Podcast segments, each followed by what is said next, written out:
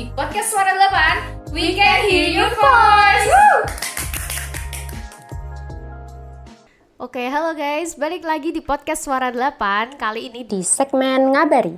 Ngobrol bareng Iduka. Dan seperti biasa, Zizi hari ini nggak sendirian loh Karena Zizi hari ini ditemenin sama tamu spesial kita Nah, langsung aja kita sambut Bu Cucu Selamat pagi Bu Selamat pagi Mbak Zizi yang cantik dan semua warga sekolah dan pendengar di rumah.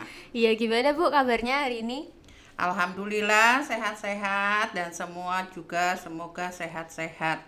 Alhamdulillah ya Bu Oke Bu, sebelum kita mulai ke ngobrol-ngobrol lebih jauh nih Bu Gimana kalau Ibu Cucu ini perkenalan dulu Bu ke pendengar kita di rumah Terutama ke adik kelas siswa kelas 10 SMK Negeri 8 Karena kan belum sempat ketemu sama Ibu Cucu sendiri gitu loh Karena COVID-19 ini dan kita harus sekolah di rumah Silakan Bu mau kenalan dulu Hey, Assalamualaikum. Halo, selamat berjumpa bagi semua siswa pendengar program podcast ini, terutama siswa-siswa tersayang kelas 10. Sebelumnya ini ada satu pantun ya untuk pendengar di rumah. Oh asing Tumbuh subur pohon merica, pohon pelindung namanya mahoni.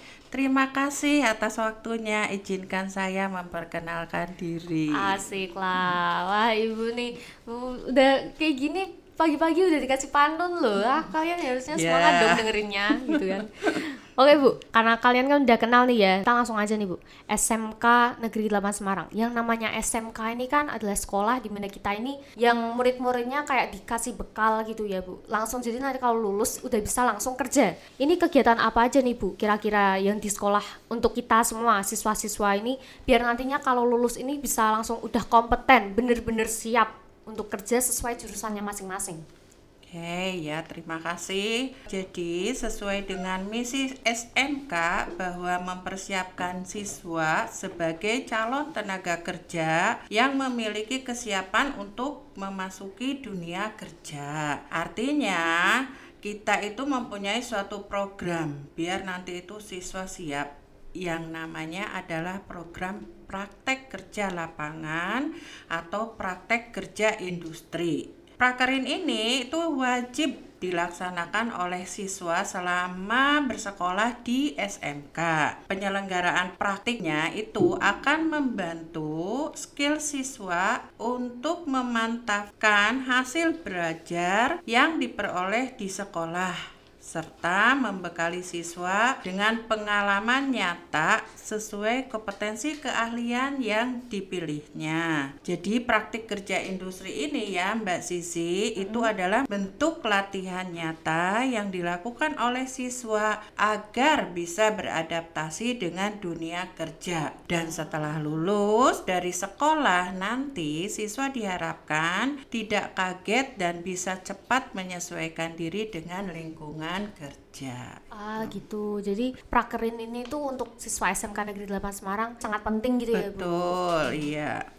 Karena ini untuk melatih skill siswa, jadi kalian yang lagi melaksanakan prakerin ini harus dilaksanakan dan harus dijalaninya dengan benar gitu. Kalau boleh tahu nih Bu, kenapa sih alasannya itu kok harus ada prakerin? Keuntungannya itu apa Bu? Sebetulnya kalau mau dibicarakan alasan itu banyak sekali alasannya. Yang bersekolah di SMK itu harus mendapatkan latihan praktek kerja industri. Di antaranya ya yang bisa kita kemukakan yang penting sekali adalah mengimplementasikan materi yang didapat di sekolah sehingga dapat diterapkan di Dudi. Kemudian bisa membentuk pola pikir siswa yang konstruktif sehingga dapat melihat peluang masa depan. Alasan lainnya adalah melatih siswa untuk berkomunikasi atau latihan berinteraksi secara profesional di dunia kerja yang sebenarnya. Dan yang paling utama adalah menjalin kerjasama sekolah dengan Dudi dengan harapan bahwa nanti ketika anak-anak sedang praktek kerja industri itu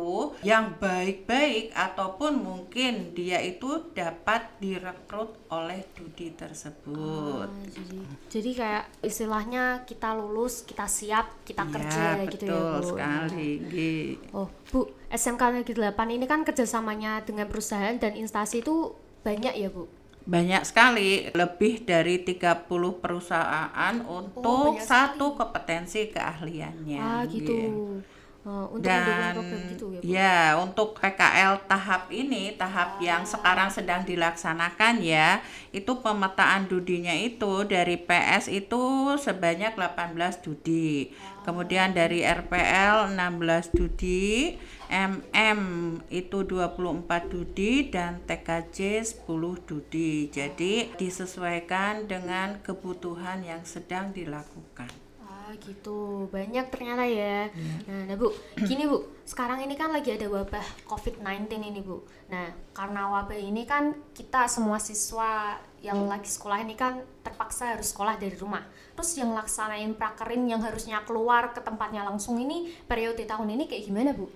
Oke, jadi pelaksanaan prakerin di era new tatanan COVID-19 ini kita tetap melaksanakan, tetapi dengan mengacu pada surat edaran Direktur Jenderal Pendidikan Vokasi nomor 1 tahun 2020.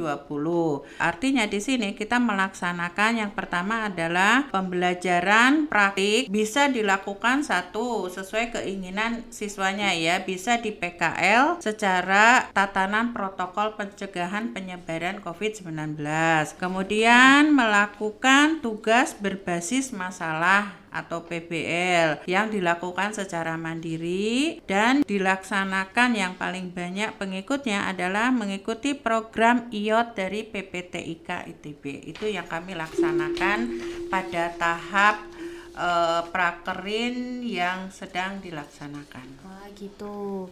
Tuh dengan jadi ya buat para pendengar di rumah terutama untuk siswa SMK Negeri 8 Semarang dan kalian yang lagi melaksanakan prakerin jangan putus asa karena mungkin wabah ini itu bukan sebagai penghalang untuk kalian melaksanakan prakerin karena ini seharusnya kalian ubah jadi motivasi untuk melaksanakannya lebih giat lagi gitu. Betul ya. Nah Bu, kita ini kan jadi penasaran nih Bu tentang pelaksanaan prakerin online gitu ya Bu. Kan dari rumah ada juga ya tuh Bu. Nah, bisa Ibu jelaskan nggak itu gimana mekanisme pelaksanaannya? Jadi yang dilaksanakan penuh sekali daring namanya adalah program IOT dari PPTIK ITB. Diikuti itu oleh peserta PKL sebanyak 59 siswa dan dilaksanakan secara daring. Selain itu juga mereka mendapatkan pembimbingan dari pembimbing sekolah dan instruktur dari PPTIK ITB. Proses yang dibimbing itu melalui daring dan hal yang dilakukan dilakukannya itu adalah tentang desain, perencanaan, dan mengeksekusi sebuah produk IOT yang diberikan oleh pihak PPTIK ITB. Jadi untuk jurusan kita karena ini dilakukan oleh tiga kompetensi keahlian, masuknya ke dalam teknik ya itu ke dalam teknik dan nanti akan berlangsung selama empat bulan sampai dengan Desember itu Oh, mbak sampai yang Desember. bisa saya kemukakan di pagi ini Oke, tapi Bu, prakerin online, prakerin daring, ini kan harus banget menggunakan internet ya Bu. Mungkin bagi teman-teman di rumah ini yang lagi dengerin, beruntung banget yang punya wifi gitu di rumah, ada fasilitasnya, jadi gampang gitu. Tapi kan untuk beberapa kan harus ada yang beli paketan, paket data gitu. Tapi beberapa juga ada yang kesusahan untuk membelinya. Nah ini solusinya gimana Bu? untuk solusi tersebut itu sudah tercover nggih di dana. Pemerintah memberikan kemudahan dalam hal pembelajaran jarak jauh ini baik pembelajaran secara umum maupun secara praktek kerja industri. Insya Allah bantuan ini tetap diberikan ya untuk pembelajaran jarak jauh di era COVID-19 ini. Kemarin sudah disetujui oleh Ibu Kepala Sekolah bahwa untuk anak-anak yang mengikuti program IOT ini diberikan bantuan paket data Oh tersebut. gitu. Ya, Ini paket datanya gratis ya Bu ya? ya gratis, masa tidak toh. Oh, beruntung banget ya kita Iya, ya dari betul. SMK ini. Nah, Iya. sekolah ini ternyata tuh benar-benar peduli loh sama kita. Nah, Bu Cucu ini berapa lama waktu pelaksanaan prakerin periode yang tahun ini, Bu? Untuk yang periode ini dilakukan selama empat bulan. Ada yang sampai bulan November, kemudian ada yang juga sampai Desember. Tetapi pada pelaksanaannya kita tergantung dari permintaan Dudi yang ditempati oleh siswa tersebut. Salah satunya yang di Jakarta itu sampai enam bulan. Jadi pelaksanaan sampai dengan bulan Februari 2021. Kalian semangat ya yang di rumah yang lagi ngelaksanain prakerin. Terima kasih ya Bu atas waktunya udah mau ngobrol-ngobrol bareng di podcast Suara 8 Bu. Sama-sama. Oke, mungkin Bu Juju ada pesan untuk para pendengar di rumah khususnya untuk siswa SMK Negeri 8 Semarang ini Bu. Saya ingin menyampaikan kutipan pesan yang disampaikan oleh Mendikbud untuk semua siswa yang pada kali ini karena memang situasi sedang pandemi sehingga pembelajaran hanya bisa dilakukan secara jarak jauh. Pesannya adalah bahwa belajar itu memang tidak selalu mudah. Dengan pembelajaran jarak jauh ini, saatnya bagi kita untuk berinovasi, bereksperimen, dan lebih mendengarkan hati nurani kita. Gitu. Oke, dengerin tuh ya guys, itu pesan dari Bu Juju untuk kalian semua yang lagi dengerin di rumah nih. Oke Bu, makasih Bu. Mungkin Ibu juga ada saran nih Bu buat podcast Suara 8 Bu. Sebetulnya udah bagus ya podcast ini, tapi saya memberikan saran sedikit ya Mbak. Bu. Jadi barangkali ke depan siaran podcast ini selain siaran belajar juga diadakan program siaran untuk memotivasi para pelajar. Misalnya mengundang remaja, siswa maupun alumni yang berprestasi untuk berbagi pengalaman. Jadi mereka bisa bertukar pendapat dan pikiran lewat siaran radio. Apa saja kiat-kiatnya sampai bisa meraih prestasi dan prestasi apa saja yang sudah dicapai. Oke Bu, terima kasih. Itu bakalan kita anggap sebagai saran terbaik untuk kita. Oke Bu. Iya. Oke, terima kasih Bu udah mau datang ke sini. Sama-sama dan salam sukses untuk semua program dan kru podcast Suara 8. Oke, terima kasih Bu. Seperti biasa sebelum kita tutup, untuk kalian yang punya saran ataupun usul, silakan banget untuk tinggalkan komen kalian di bawah ataupun di media sosial kita di podcast Suara 8. Nah, itu tadi kita udah ngomong-ngomong banyak, kita udah ngobrol-ngobrol banyak sama Bu Juju. Semoga itu tadi bermanfaat. Jangan lupa stay tune di podcast Suara 8 karena kita akan balik lagi dengan konten yang lebih menarik lagi untuk menarik perhatian kalian. Tetap semangat, jangan lupa cuci tangan dan jaga kesehatan kalian. Terima kasih, sampai jumpa. Bye bye guys, see you tomorrow.